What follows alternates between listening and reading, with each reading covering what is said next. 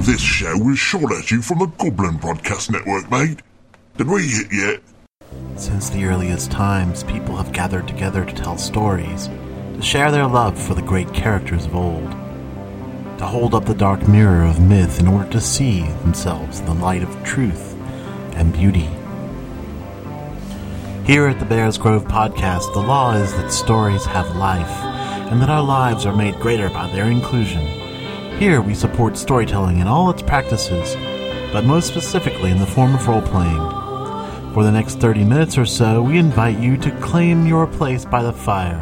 Sit back and relax while we seek to entertain, enlighten, and enliven your lives through stories and games.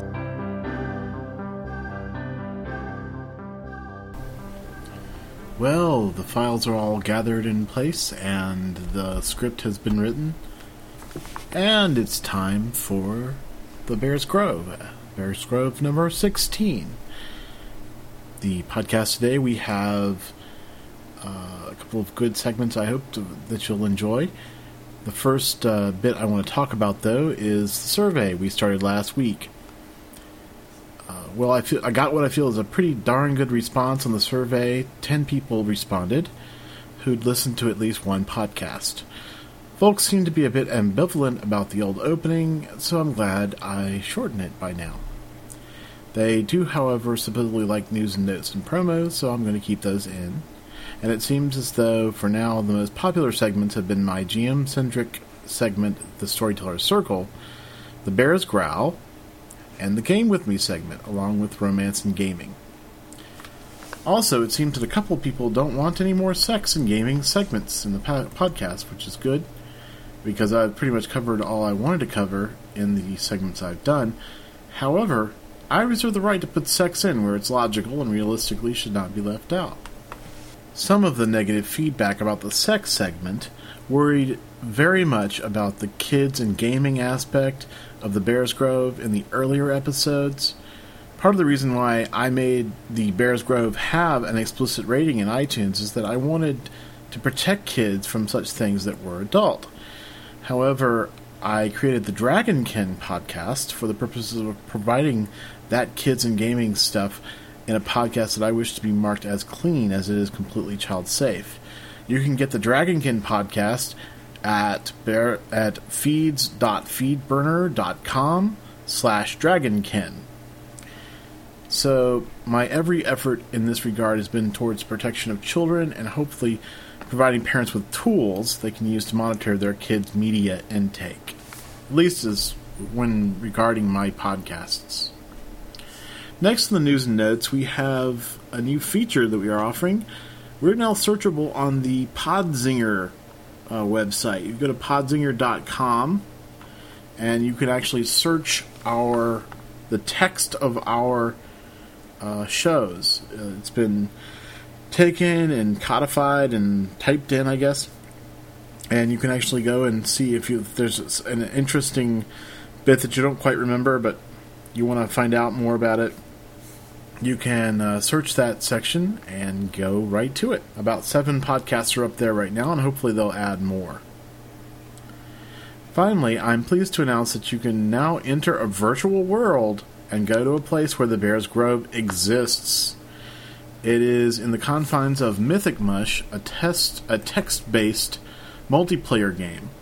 For more information, check out the show notes. This mush was created out of the auspices of the House of the Harping Monkey website, and Chris Miller is running it. So you might know him from Unquiet Desperation and Shadow Dance and the Round Table and all that sort of thing. So it's a great uh, opportunity for you to come and see what the Bears Grove looks like and experience it from a text based point of view, and maybe even talk to me and some other people from the Harping Monkey. The promo this week, I, I haven't been able to find a uh, po- promo on the net about this particular website, but it's more of a website promo than it is a podcast promo. I have begun listening to audiobooks. Audiobooks are uh, kind of reverse released podcasts where you normally want to listen to the most latest episode of a podcast. A audiobook you listen to the first episode first and in succession thereafter, um, just like an audiobook. Uh, there are a whole bunch of podiobooks out on podiobooks.com. I'm currently listening to Seventh Son by from Hutch, who was on the Roundtable podcast last week and I really uh, didn't know if I would like it very much because I'm not really into that into thrillers and stuff. But it's a really good. It was. It's really drawn me in. I've also been listening to uh, voices uh, that Mur Lafferty's put together, which is really cool. So I encourage you to go there and check it out. Now, what hap- What's what the deal is? Is they have audiobooks for for like subscription and they don't charge you anything at the moment. But you're encouraged to donate, and at least half of all donations are going to go directly to the creators of the podiobook, which I think is awesome. So go ahead, go look at the site, maybe try a couple of chapters of one of the podiobooks that looks interesting to you. There are a whole bunch from stuff that's in the public domain, like Anne of Green Gables, to Seventh Son, which is a techno thriller with cloning in it, uh, to uh, all kinds of, I mean, and also podiobook classics that are, you know, classics now that that uh, they've been doing it for a while. Scott Sigler has such a play, such a thing um, there. So basically, check out podiobooks.com and donate if you can because we want to keep this experiment going. It's a, a really nifty idea. I want to tell you a little bit about the segments we have for you this week. Uh, in the Game With Me segment, I'll talk, talk a little bit about romance again. This time I'm going to give you a practical snapshot of how you might put romance into your game. A lot of people seem to be having trouble with the idea of romance in the game as a concept and I'm trying to provide you with a little more insight as to how you might do that. Then, in the Storyteller Circle, we're going to continue our series about preparing for games by talking about how you, as a storyteller or a DM or whatever you want to call yourself, how you prepare yourself so that you can be inspired to bring other people into your vision. So that'll be fun.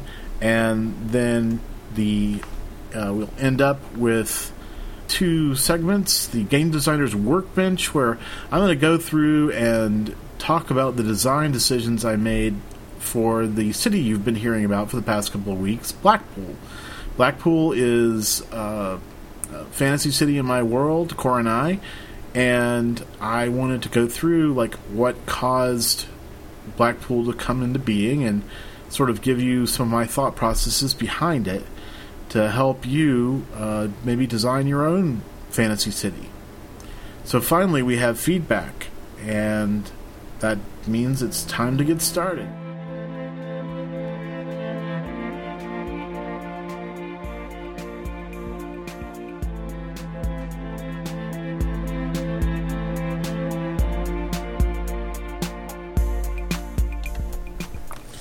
I've talked about romance in a lot of different podcasts, but it strikes me based on some feedback I received that I haven't really given a lot of specific examples of how romance has worked in my game yet. So, in this segment, I hope you'll indulge me as I tell you about a few romantic snapshot moments in my stories over the course of time. I'd like to give uh, credit where credit is due uh, I got the idea of a snapshot moment from Naughty from the Cronecast. Uh, she talks about them all the time, and I really like that idea. It's like a little nugget of story. There is Karn Landwaster, who was a barbaric, sort of wild warrior who lived life on the edge, but never thought he'd amount to much as a freebooter.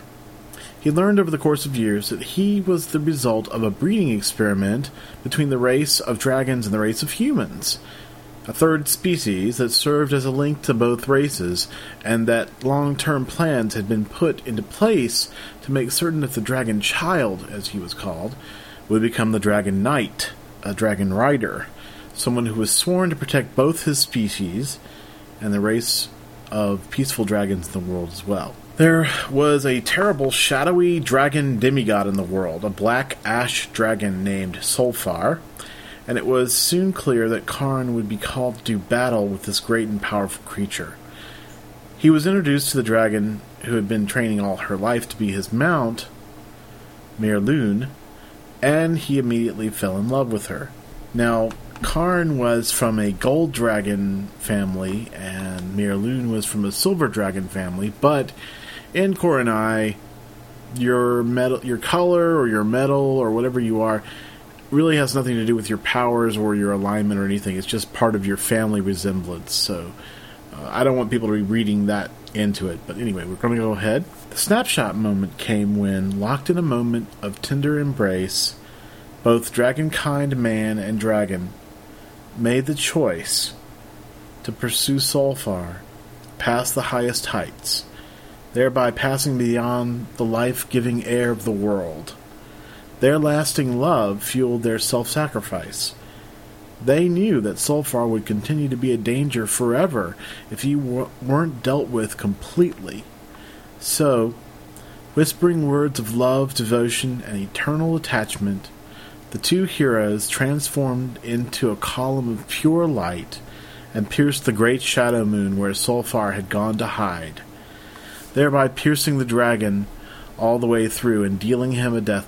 As a side note, and to put that story into context, the player had not known when he had started the series of games that he was a dragon child. That was revealed slowly over the course of many games. The Silver Dragon Mirlun was an NPC character. It was curious that Karn Landwaster was also intrigued by and attracted to the Lady Aster Stanford, another mountain barbarian woman in the group, who was played by one of our one of the women in our game group. The player for Karn and the player for Aster clearly had a romantic thing going on in real life, but chose not to go in that direction with their characters for whatever reason. So Mirlun, NPC though she was, got got Karn's heart. The whole story of Karn was this hometown man makes good kind of story, coupled with the foolish person grows up and becomes not so foolish angle. Uh, and by the way, in my world, there's there is a star that you can sort of set your navigation by. It's called Karn Star, and it is formed of the light that uh, was generated when they transformed into light to, to kill uh, Solfar. Another snapshot moment was when Valmont and Greeny met each other again after being apart for many years. Okay, a bit about Valmont first.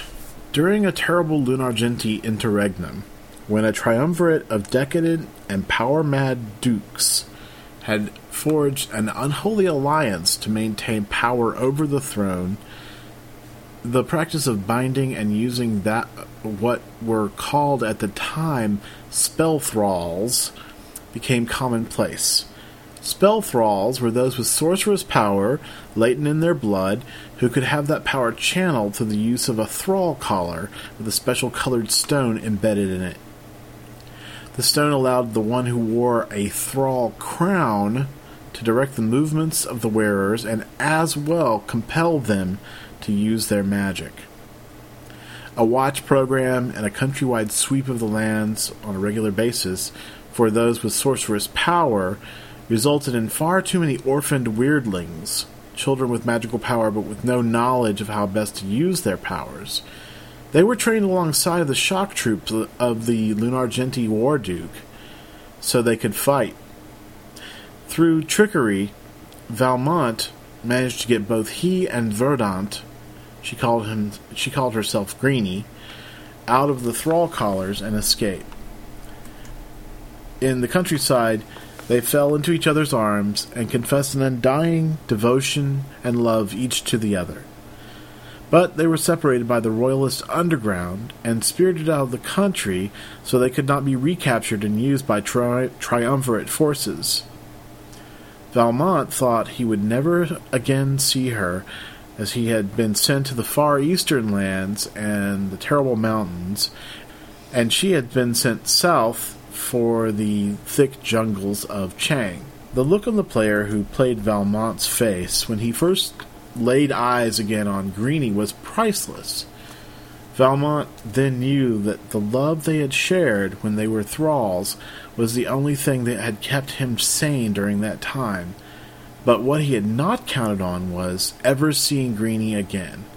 It was bittersweet because Greeny had found him as a result of some songs bards had begun singing about him, and now he was involved in a conflict too deep to ignore and abandoned for Greeny, who just wanted to stop being a mercenary and settle down with Valmont somewhere. He had already seen and heard too much in the world to ignore what was going on in the greater situation. He couldn't abandon his journey. He wasn't cut out to settle down with anyone as well. Valmont had to regretfully leave Greeny behind. Interestingly enough, Valmont experienced a kind of flashback after Greeny came to offer him surcease from his journey. As a result, he actually went a little insane. He went out and committed unadulterated murder on one of the old Triune war leaders who had happened to be in town at the time. This started a story arc that led Valmont down a path into deepest madness and darkness. I think that the player for Valmont was touched that this NPC, Greeny, had been created to give him a love interest. It was more in keeping with his character. After all, he was named after the daring rogue in the movie of the same name, obviously. Up until that point, the only kind of romance that took place with Valmont involved, however, was raw animal passion exercises with Calla Stanford. There's that name again, yep. They're all part of the same family, strictly as a result of being shot at and surviving. The wrinkle to that was that Calla Stanford was Valmont's wife in real life. I think Calla's player was a bit more jealous of Greeny than Calla the character was, though. How can you be jealous of an NPC? Well, you can, believe me. And then there was the time Valmont tried to seduce a vampire woman in a brothel in Blackpool and ended up having to use Dimension Door uh, to get out of the bedroom, but we won't go too far into that one. The story of Valmont was one of bitterness, anger, loss, and wanted retribution, while at the same time Valmont was dead set on helping out those he cared about. I'll have more snapshot romantic moments in future podcasts.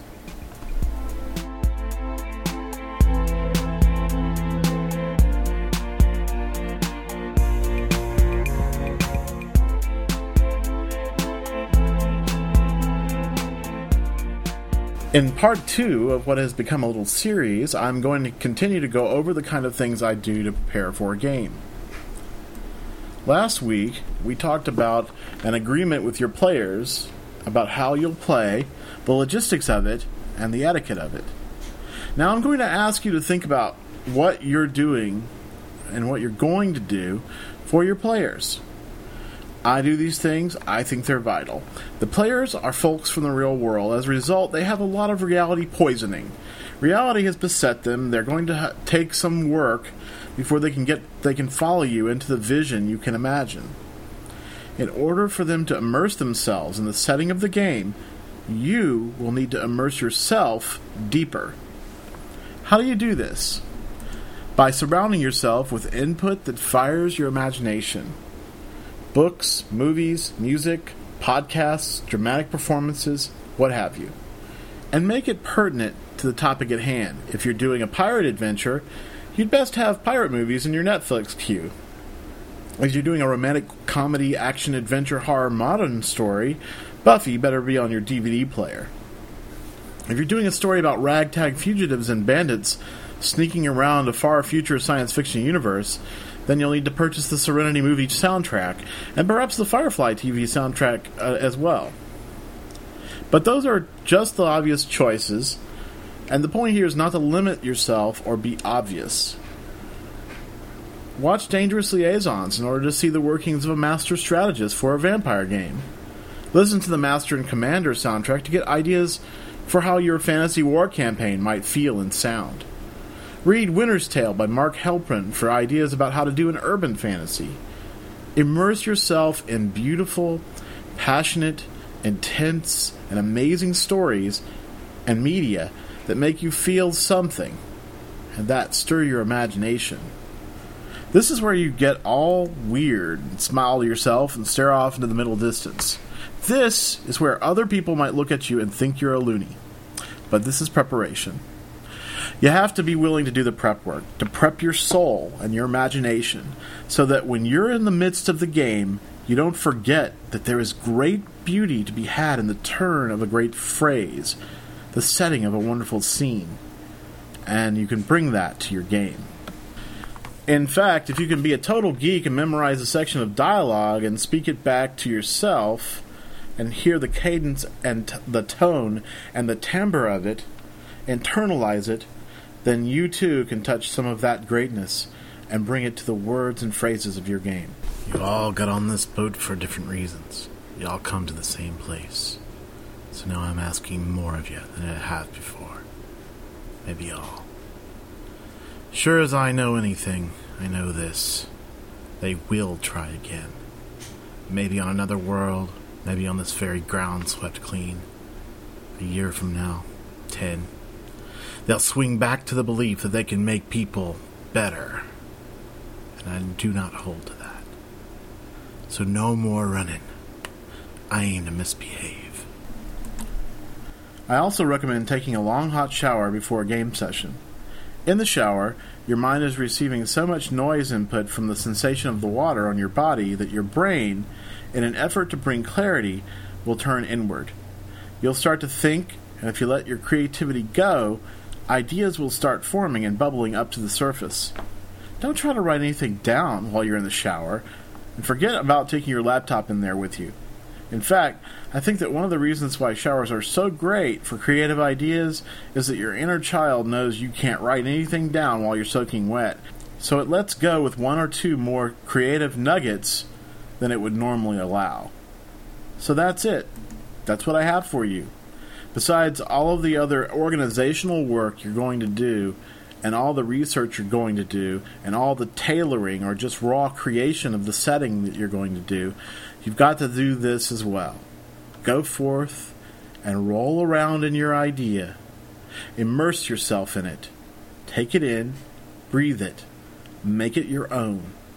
Become excited and enthusiastic, and surprise even yourself at the depth you're in because that's how you're going to lead folks into your dream and help them leave behind their troubles for two to six hours every other Saturday night. Next up is the Game Designer's Workbench. Hi, I'm Caroline. I'm Jeff. And I'm Sasha, We're the Mad Three from Game of the Podcasting. and you're listening to the Bears Grove podcast. Where great stories take on a life of their own. I wanted to take you behind the scenes a bit in the city of Blackpool. Frequent listeners to the podcast will remember the last two podcasts where uh, you got to go and visit Blackpool through the eyes of various uh, characters. I uh, wanted to give you some insight into the design of the city. And uh, to start out with, I'm not embarrassed to say that Blackpool was a city designed by an eight year old. That's right. The city first shows up on a map of Coronai I drew when I was eight. Back then, I had no idea what kind of city it was. I was just drawing a funky map on a large piece of grid paper. But over time, the city emerged out of the mists. First of all, it was just a trading outpost where E Pluribus merchant had set up his carts of goodies for adventurers to buy, the classic D&D dungeon crawl refuge. Since then, the city has been raised and redesigned from scratch several times. Its latest incarnation has attempted to be the most realistically and logically occurring one. Instead of a city that was just going to serve as a base camp for adventurers, I had to come up with a city that was in and of itself a place where adventures could happen.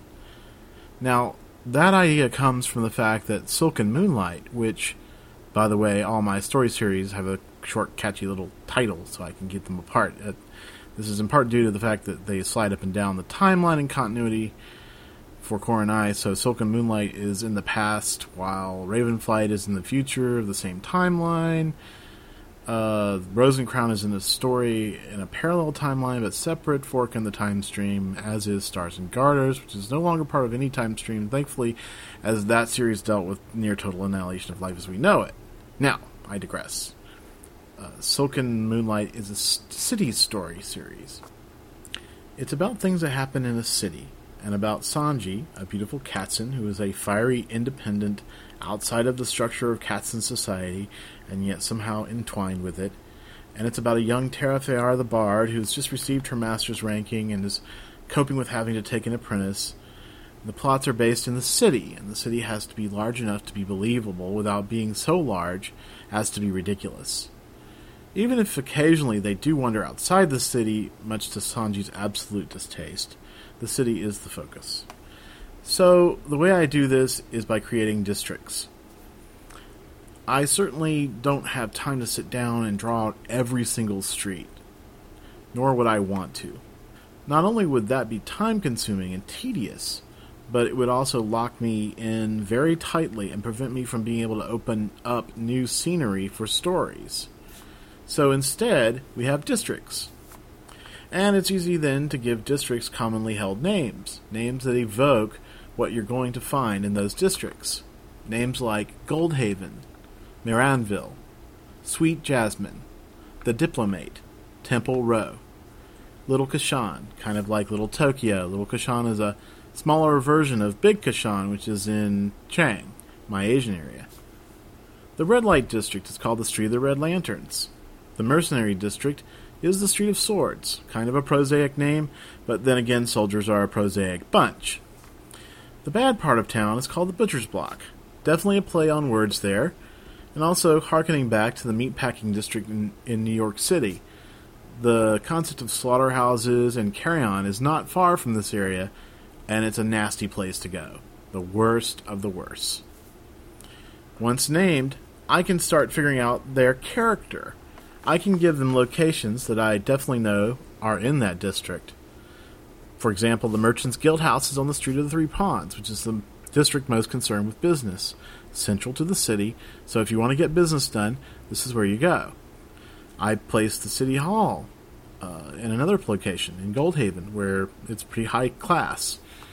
Sure, I will not avoid doing what every Dungeons and Dragons city designer has done, just about, and figure out where the adventurers are going to go to get their stuff. In fact, I give them several different choices to go get stuff. You can go to the prosaic Street of Swords to get prosaic weaponry, or you can go to Miranville to get really expensive but high quality weaponry. Or, if you're a Lunargenti and you want a flippy little foil to fight with, you'll probably want to visit the shop named Brandishment and Debauchery in Sweet Jasmine. Perhaps one of my favorite shop names of all time. If you need magical stuff, well, you're going to go to Star Moon. If you can get past the guards and register at Star Moon House as a bona fide magic worker, then you can have access to things common folk don't get access to alchemical equipment, labs for rent, specially warded hotel rooms. Star Moon is a home to at least three archmagi, and they look after the place, so there's very little crime. Anyway, the city itself is like a microcosm of the world as a whole. There are districts based on countries and ethnicities, as well as purely practical districts. There's even one completely frilly district you've heard about already, the Mirror Pond area, where there are quaint little cafes and a few specialty shops and a real live druid tended garden for everyone to enjoy, and plenty of bards and musicians and dancers to busk and provide plot hooks. In my mind, Blackpool was meant to be the New York City of my world, embracing all, turning away none with coin, looking the other way if need be, the saints and the sinners, the beggars and the rich men, all bumping into each other and rubbing shoulders in a city that may have been captured a few times and burnt to the ground a few times, but has always risen phoenix like from the ashes, because if there wasn't a Blackpool, it would have to be invented. Blackpool is the big city. Another city in my world, Jasquan, is pretty big too, but it's more based on Paris, France than anything else. Still, another town, Irontown, is a border town in the far northern reaches. Each of these areas have their own feel and their own central concept. So, I start from the basis of the idea. What is this place supposed to do? What is it supposed to be? And then work outward from there. Design only that which you must have for your setting. Leave holes, fill in the holes as you go. But the physical layout and look and feel of the city has nothing to do with its politics, which are based on several different factions, each trying to stay alive and make a living, and better the other. I used a grid work to design those factions, and it is occasionally hard to keep track of where they all are now. But I started the political structure with the mayor's office, and made a skeleton of burgomasters who each rule over separate districts. And then there's the City Fathers Council, which represents all the major landowners in the city. And then there's the organizations who exist in the city, the Circle, which nobody really knows much about, the Changian Yakuza, the Honorable Old Masters or Half Orc Mafia, whatever you want to call them, the envoys from world governments and the Diplomate, the silky underbelly of the Red Light District, the Mother's Tea Society, Star Moon, the hidden wheels within wheels in the Changian and Mishkin districts, the secret rabbit warren of boons and feuds that is Temple Row, so small that every temple is jammed up against every other temple because the mayor doesn't see religion as benefiting commerce very much. It quickly gets very complicated, and the more stories that are told in Blackpool, the more complicated it will get, and I like it that way. Uh, there's a lot I haven't talked about. I still haven't spoken about the Blackpool Underground, and there's a couple of other things, but I've got to leave something for future published works, and I've already gone on a bit too long. Next up, we have our feedback section. Hi, I'm Paul Tevis from Have Games Will Travel, and this is the Gaming Podcast Network.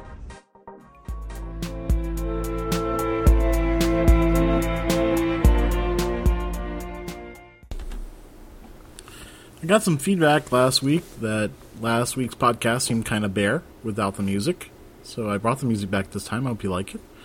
Uh, only I decided just to stay with one particular little string dub groove, and uh, hopefully that'll be nice for you. But I got no answers to my feedback question last week, and that was kind of depressing, but I'll somehow go on.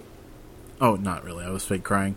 So now I'm going to ask you a new feedback question. But if you want to uh, catch up and answer both the feedback questions that are outstanding, you're uh, welcome to do so. The feedback question for this week is What is the most imagination inspiring music you've ever heard? It's best if you can give us artist and title, but I'll take anything. And so, you've come to the end of another Bears Grove. Congratulations. The Bears Grove is brought to you through a Creative Commons License 2.0. Attribution, no derivatives, no commercial use. Music for this podcast is provided by music.podshow.com. The uh, Bears Grove is part of many, many, perhaps far too many podcast networks, but the ones that we are uh, particularly proud of are the Gaming Podcast Network, uh, the Gaming Broadcast Network, QPotter, and the Proud Pagan Podcasters Network. And feedback is very important to us here at the Bears Grove. If you would like to give us your feedback, you can send an audio file, MP3 or WAVE, that's either way, uh, to us at bearsgrove at gmail.com. You can leave us a voicemail at 206 888 2327. You can leave us comments at the show blog at bearsgrove.blogspot.com. You can place yourself and send us a shout out at our Frappr map at frappr.com slash bearsgrove.